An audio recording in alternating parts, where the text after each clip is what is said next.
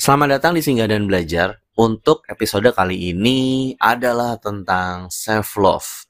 Katanya, ada katanya. Kenapa? Karena topik ini sebenarnya udah beberapa kali gue singgung di episode-episode sebelumnya. Cuma kali ini khusus dengan judulnya self love, tapi ada katanya. Karena gini, menariknya adalah banyak banget masih gue ngeliat makin banyak justru orang itu menggunakan self love dengan cara yang salah atau menggunakan self love untuk berlindung sebenarnya dia lagi hedon boros-boros gitu ya. Banyak banget tuh yang kayak gitu. Menggunakan sama mirip-mirip kayak kata healing. Mirip. Orang menggunakan kata healing beralasan healing supaya lo sebenarnya pengen boros jalan-jalan. Yang lo sebenarnya tanpa jalan-jalan pun lo lagi nggak perlu-perlu banget healing gitu ya. banyak banget kok. Jadi karena fenomena inilah yang gue pengen menarik jadi topik. Jadi topik bukan gue untuk ngasih tahu gini loh caranya self love. Tidak, saya tidak pakar. Gini loh caranya supaya lo bener-bener menerapkan self love. Manfaatnya apa? Tidak, saya bukan pakar. Gue ulangin lagi supaya tiga kali dapat piring. Saya tidak seorang pakar. Kenapa gue bilang gini? Karena memang kenyataannya gue bukan pakar. Jadi, gue akan mulai dengan satu kalimat. Ingat, konsultasi dengan orang yang tepat, terus orang pakar, itu sangat penting. Kenapa? Karena self-love adalah bagian dari atau aspek penting dari kesehatan mental. Kalau udah kesehatan mental, lu jangan ngejudge diri sendiri. Gue harus selalu mention ini. Kenapa? Karena jangan bahaya udah nggak usah lu sok-sokan modal satu artikel lu ngerasa mental lu lagi hancur-hancurnya. No. Itulah kenapa orang-orang pakar, psikolog, dan lain-lain mereka yang di bidangnya bersekolah ilmu banyak tinggi, baca jurnalnya banyak, baca bukunya banyak, menganalisa observasi. Kenapa? Supaya kayak manusia-manusia kayak elu yang cuma modal satu artikel potongan satu kalimat doang, langsung menjas diri lo mental health-nya hancur. No, no, no, no, no, no. Gue mau ngingetin dulu nih soal ini nih. Penting. Oke? Okay? Ingat. Konsultasi ke pakar itu penting. Nah, seperti yang di awal, singgah dan belajar ini, dan seperti episode-episode sebelumnya, gue sama sekali tidak mengajari lu. Justru gue mau, karena gue lagi belajar, gue gak mau belajar sendiri kayaknya enak kalau kita belajar rame-rame ya. Jadi gue mau ngajak lu gimana kalau kita belajar sama-sama tentang self love bukan dari kesotoyan gue kali ini. Biasanya gue kadang-kadang sotoy. Tapi kali ini adalah dari dua artikel yang menurut gue baik, bagus. Uh, satu Halodoc, yang satu lagi dari Halo Dokter. Nah, kenapa? Karena dari Halo Dokter itu referensinya menggunakan Medical News Today. Itu tuh. Terus kalau yang dari Halo Dokter ditinjau dua-duanya artikel dari Halo Dokter dan Halo Dok ditinjau oleh seorang dokter. Ada artikelnya tuh tulisannya ditinjau oleh dokter siapa? Ditinjau oleh dokter siapa? Jadi bukan bodong-bodong nih yang bilang nih, bukan dari gue, tapi dari artikel buat lo yang malas baca kayak gua ini makanya gue baca kita share sama-sama kita belajar sama-sama. Kenapa? Karena gue masih tidak bisa mencintai diri sendiri. Gue akan mulai kayak gini. Gue akan mulai dengan artikelnya dulu tapi gue mau mulai karena coba deh lu nonton YouTube-nya Onat yang dia ngobrol sama Surya Insomnia. Itu menarik banget dan banyak pemikiran Surya Insomnia yang mewakili banyak banget orang. Dan yang menarik adalah menurut gue tentang mencintai diri sendiri gini tiga orang siapa sih yang paling lo cintai? Kalau gue akan selalu tiga dan jawabannya sama dengan Surya. Kayaknya ya kalau gue nggak salah inget orang tua gue keluarga gue keluarga es in bokap nyokap kakak adik. Kelak nanti gue punya keluarga sendiri yaitu gue akan mencintai istri gue kelak gue diizinkan Allah ada anak dititipkan anak maka anak juga orang yang akan gue cintai yang membuat gue kaget adalah dari tiga orang yang gue cintai ini tidak ada satupun, nggak ada nih dari tiga ini mencintai diri sendiri. Yang padahal banyak banget orang yang menggaungkan kalau lo harus mulai mencintai diri sendiri. Dari tiga ini, gimana caranya lo mencintai diri sendiri adalah salah satu di antara tiga ini. Gue mau ngasih tahu, gue aja nggak tahu. Jangan berharap lo dengerin podcast ini karena gue akan ngasih tahu lo gimana caranya enggak. Karena gue lagi belajar, gue ngajak lo untuk kita belajar sama-sama. Itulah singgah dan belajar. Dan gue akan mulai dengan satu pembuka yang menurut gue ciamik. Wah, kapan terakhir lu denger kata ciamik? Keren banget artikelnya Alo Dokter. Kayak gini pembukanya. Self love artinya mencintai diri sendiri. Bukan berarti memenuhi diri dengan segala keinginan. Tuh, kan yang gue bilang di awal. Banyak banget orang yang menggunakan self love sebagai tameng supaya lo nggak dikatain hedon dan boros. Alasan itu gitu, alasan gue untuk self love kok. Padahal lo tuh boros gitu, Me demi memenuhi keinginan lo semua gitu. Ini kalimatnya menarik karena nyambung banget sama yang gue bilang gitu. Di awal fenomenanya tuh kayak gitu, sama kayak healing. Makanya gue bilang konsultasi sama pakar. Minimal lu baca beberapa artikel yang ditinjau oleh dokter, itu udah bagus tuh untuk referensi. Oke, menarik nih pembukanya nih. Nah, ada banyak ya kalau lo baca artikel dan segala macam sebenarnya banyak lah. Cuma dari sini gue pengen coba ngambil beberapa poin cara menerapkan yang menurut gue ini menarik nih. Menariknya ini menarik untuk gue sampaikan. Kenapa? Karena gue juga nggak bisa melakukan itu apa itu? Ada tiga ya, tiga aja ya sebenarnya. Dari Halodoc ada lima, Halo Dokter ada delapan apa. Nah, gue ngambil tiga aja yang punya kemiripan yang sama. Mari kita mulai poin yang pertama yang menurut gue menarik yaitu self love. Cara menerapkannya, kenali diri sendiri. gue baca ini ketawa. Kenapa? Ketawa bukan mengejek, ketawa karena gila. Step pertama udah level yang sesusah itu. Tapi benar, karena self love kan artinya mencintai diri sendiri. Objeknya adalah diri sendiri, ya lu. Lu harus paham diri lu sendiri untuk tahu caranya lu mencintai diri sendiri. Dan buat gue ini susah. Kenapa? Karena susah karena itu tadi sulit untuk membedakan batasan-batasan di mana cara lu mencintai diri sendiri apakah benar-benar lu mengenali diri lu sendiri gitu.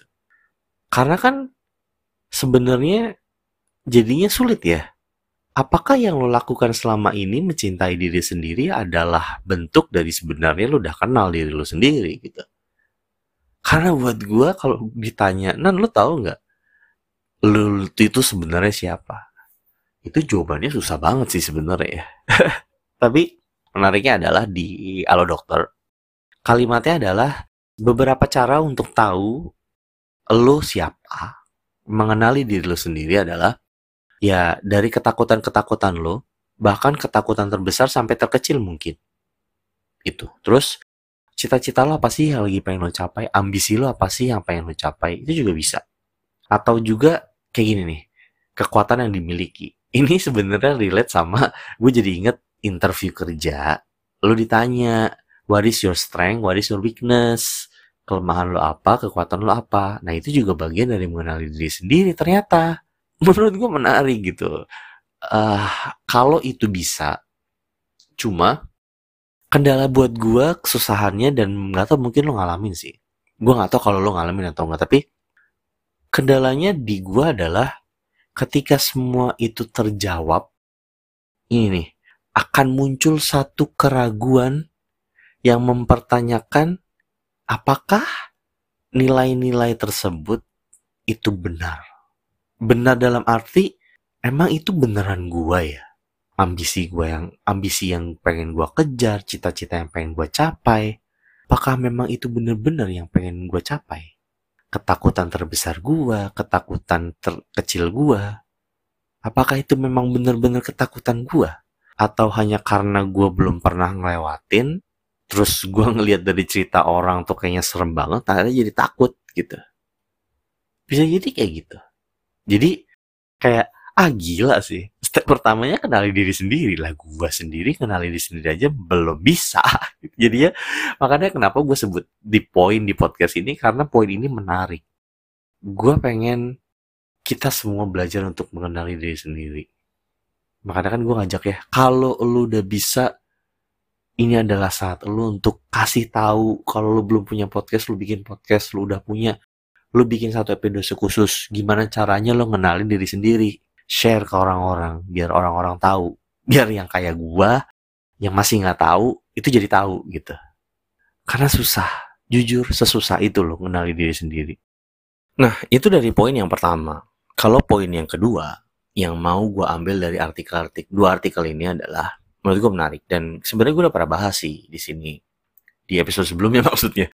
Itu dua-duanya sama-sama punya poin yang sama berhenti membandingkan diri sendiri dengan orang lain. Stop, lu punya hidup lu sendiri. Itu gue udah pernah bahas tuh di episode sebelumnya dan ini adalah salah satu cara untuk lu self love. Ternyata yang gue nggak tahu kalau itu untuk self love. Mungkin gue pernah sebut kali ya, gue nggak inget. Tapi, tapi ini penting. Kenapa? Karena di artikel ini sebenarnya menariknya sama-sama bilang bahwa sebenarnya kita itu pasti punya jiwa kompetitif. Tergantung nih jiwa kompetitifnya sebesar apa. Ada yang kompetitif banget kan ambi banget tuh pokoknya selalu menang menang menang menang gitu ya juara satu gitu sikat sikat sikat gitu. Ada yang kayak gitu tuh. Wajar dan normal. Dan gue juga tidak mempersalahkan karena gue juga orangnya sering banget kompetitif gitu ya. Walaupun kayak main contoh nih main badminton seneng-seneng tapi gue pengen menang gitu perasaan menangnya ada padahal kayak Evan aja. Tapi karena poin berjalan ada poinnya gitu ya uh, masuk keluar satu nambah gitu ya gue pengennya selalu ada keinginan untuk menang gitu. Itu tuh ada dan itu adalah jiwa kompetitif kan. Bagus karena di situ lo bisa punya alasan untuk berjuang lebih lagi. Bisa jadi motivasi juga betul kan? Cuma kenapa gue sebut nomor dua adalah jangan membandingkan diri sendiri dengan orang lain karena sering terjadi kesusahan untuk lo membedakan. Ketika lo membandingkan diri sendiri diri lo dengan orang lain itu tujuannya yang baik atau lo membandingkan karena lo iri. Lo nggak punya dia punya. Perbandingan yang kayak gitu tuh yang buat iri. Lo nggak punya dia punya. Gue ngomong gini karena gue masih sering melakukan itu iri dengki masih ada di diri saya. Coba jujur sama lo diri lo sendiri siapa yang masih punya iri dengki? Bedanya mungkin sekarang di tahap yang gue masih disimpan aja di hati gitu ya nggak diomongin nggak nggak menunjukkan ekspresi muka iri gitu ya. Sekarang tuh udah bisa senyum gitu. Legowo ceritanya.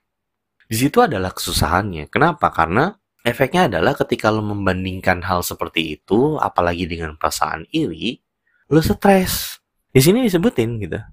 Itu bisa membuat lo jadi stres kalau membandingkannya dengan cara yang seperti itu. Karena pada akhirnya membandingkan apa yang lo tidak punya dengan orang lain punya, lo melupakan kenali diri sendiri lo tadi. Kan caranya adalah mengenali diri sendiri tadi apa tuh? Yang tadi gue sebutkan. Nah, keinginan atau cita-cita apa yang ingin lo capai kalau lo membandingkan lo nggak punya temen lo punya, fokusnya adalah gimana caranya supaya lo punya jadi lo bisa berada di level yang sama sama temen lo. Lupa jadinya tuh lo sama tujuan-tujuan lo yang pengen lo capai. Gagal deh lo mengenali diri sendiri, ya kan? Dan dua-dua ini adalah hal yang susah banget coy. Susah banget. Guna anda gue udah tinggi, susah banget. Karena memang sesusah itu untuk melakukan lo kenal diri lo sendiri, jangan bandingin sama orang lain. Makanya dengan cara gue ngomong kayak gini adalah bukan mengingatkan gue lagi, tapi tamparan buat diri gue sendiri. Gue sering lupa tujuan apa yang pengen gue capai, cita-cita apa yang pengen gue capai. Gue sering lupa ketakutan dalam hidup gue tuh terbesar tuh apa, atau apa aja ketakutan gue. Gue sering lupa kalau gue harusnya membandingkan diri sendiri dengan orang lain atau teman-teman gue adalah dalam bentuk supaya gue bersaing dengan secara sehat dengan mereka. Bukan dengan perasaan iri. Kok mereka bisa punya ini ya? Kok gue nggak punya ya? Kayak gitu gitu. Akhirnya lo akan dirasuki perasaan-perasaan kesel sama orang itu lo nggak terima orang itu punya yang padahal ya dia punya kan usaha dia. Lo nggak punya karena memang mungkin bukan rezeki lo di situ gitu. Ya kan? Poin nomor tiga. Tiga aja deh. Karena ini juga ini juga susah ini juga susah. Gue sampai mau kakak baca ini. Kakaknya juga sama. Ada di sini bener menarik.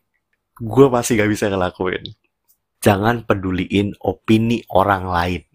Jangan lu khawatirin pendapat orang lain. Sama. Jangan baperan.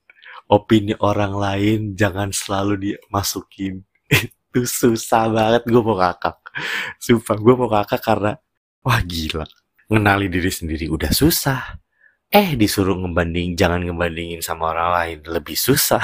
Sekarang jangan dengerin apa namanya jangan khawatir tentang pendapat orang lain atau jangan peduli op opini orang lain. Itu jauh lebih susah.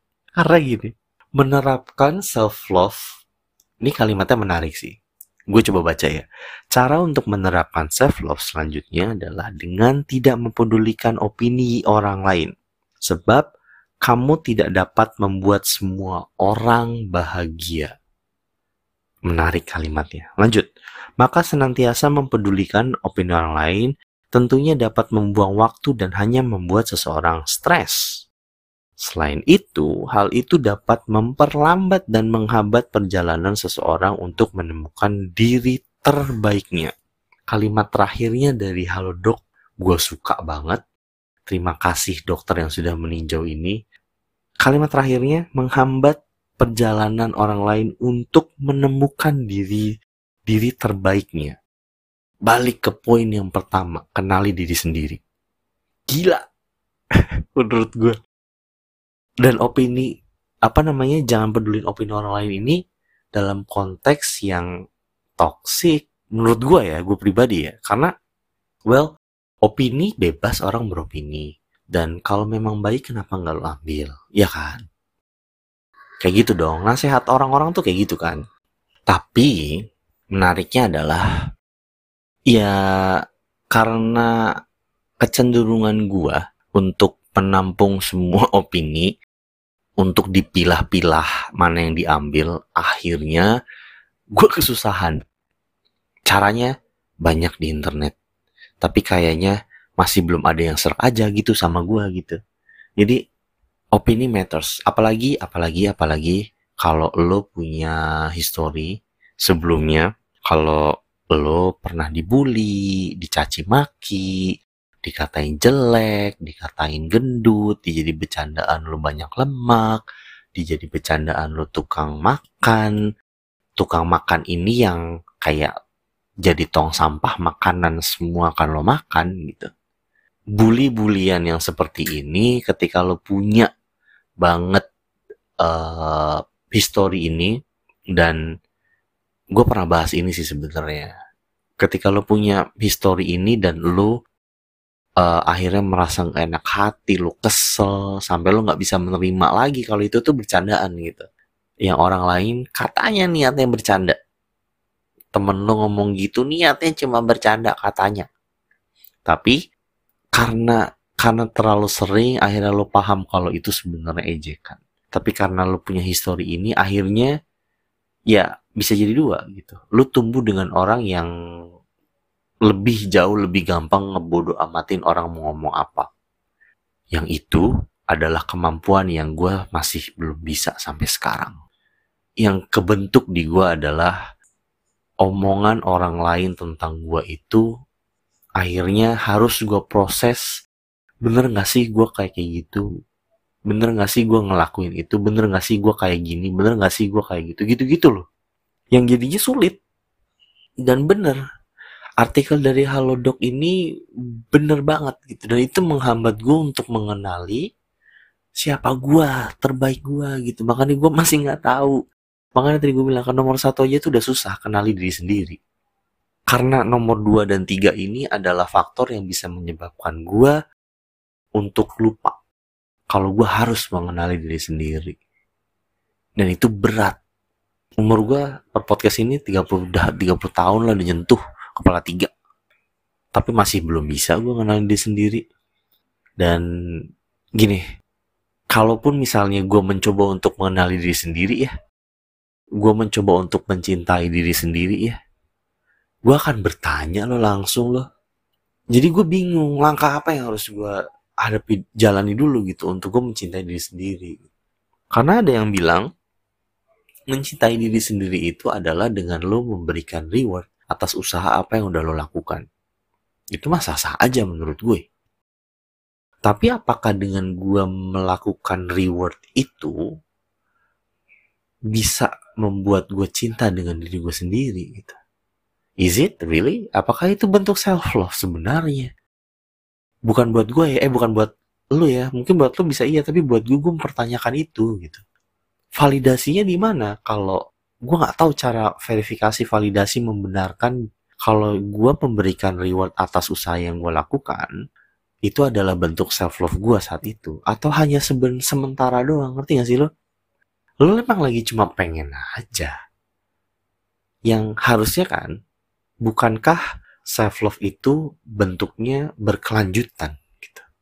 Kayak ketika lo sudah mengenali diri lo sendiri akan mempermudah lo untuk mencintai diri lo sendiri. Yang artinya kalau lo udah kenal diri lo sendiri ya akan plek nemplek gak sih? Iya kan? Kalau lo udah bisa nggak sering-sering membandingkan diri lu dengan orang lain, ya lo akan plek nemplek gitu. Itu akan jadi sebuah kebiasaan, itu akan jadi sebuah rutinitas yang tanpa lo sadari lo udah melakukan itu. Lah kan masalahnya gue belum bisa ya. Jadi kalau gue menggunakan teori orang yang kayak ya harusnya lo memberikan reward untuk diri sendiri itu adalah bukti lo mencintai diri sendiri. Di otak gue gak salah. Tapi juga mempertanyakan kalau gue melakukan itu ya itu tadi apakah itu bentuk gue mencintai diri gue sendiri gitu. itu adalah pertanyaan buat diri gue sendiri gitu yang menarik gitu tapi dari artikel ini gue jadi sedikit lebih paham sedikit banget kalau step pertama yaitu kenali diri gue sendiri gitu karena kedua dan ketiga tadi yang gue sebutkan adalah hal yang kalau gue lakukan itu bisa membuat gue lebih mudah mengenal diri sendiri kalau gua langgar akan justru makin menjauhkan gue dari siapa gue sebenarnya. Dan yang disebutkan di sini kan hanya beberapa aja dalam sehari-hari ya. Dan itu tadi ya, perlu diingat bahwa kesehatan mental juga penting sama kayak kesehatan fisik. Dan yang gue bilang di awal, kesehatan mental itu konsultasikan dengan yang pakar, yang ahli, yang bisa menjawab. Jangan modal satu potong kalimat aja atau satu video TikTok yang cuma nyebutin satu terus lo post lo langsung merasa wah gila mental gue hancur breakdown banget nih. No. Bisa jadi sebenarnya enggak makanya kalau lo merasa merasa sudah kok ada yang aneh dengan stres gua gua gampang marah-marah segala macam konsultasi kayak gue sering banget ya menekankan poin tentang konsultasi. Tapi so anyway, that's it. Gue cuma pengen ngasih tahu tiga aja tiga poin yang menurut gue menarik karena kalau semuanya dibahas kan jadi panjang ya dan tiga ini aja udah susah bro gitu jadi sebagai penutup dari alo dokter meski self love penting diterapkan bukan berarti lo bisa bebas melakukan apa pun tanpa mempedulikan lingkungan sekitar jangan karena lo menggunakan tameng self love lo bisa menyakiti perasaan orang lain. No. Jangan karena self love menggunakan sebagai tameng lo bisa berfoya-foya ngabisin duit lo apalagi ngabisin duit nyokap lo. Jangan karena self love menggunakan tameng menjadi alasan lo maksa nyokap lo ngasih duit sama lo. Gak nggak kayak gitu bro cara mainnya. Berbuat baik itu penting. Peduli itu penting. Berempati dengan orang lain itu penting. Itu kalimatnya alo dokter. Dan gue juga suka kalimat itu. Makanya gue ambil dua artikel ini dari Halo Dokter dan Halo Dok.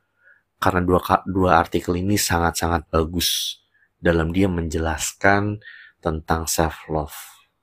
Pentingnya mencintai diri sendiri. Kenapa? Karena dengan menerapkan itu efeknya banyak banget dan lu bisa cari itu efeknya. Gue mau bilang semuanya pasti positif. Semuanya nanti lu bilang tak tak everything semuanya.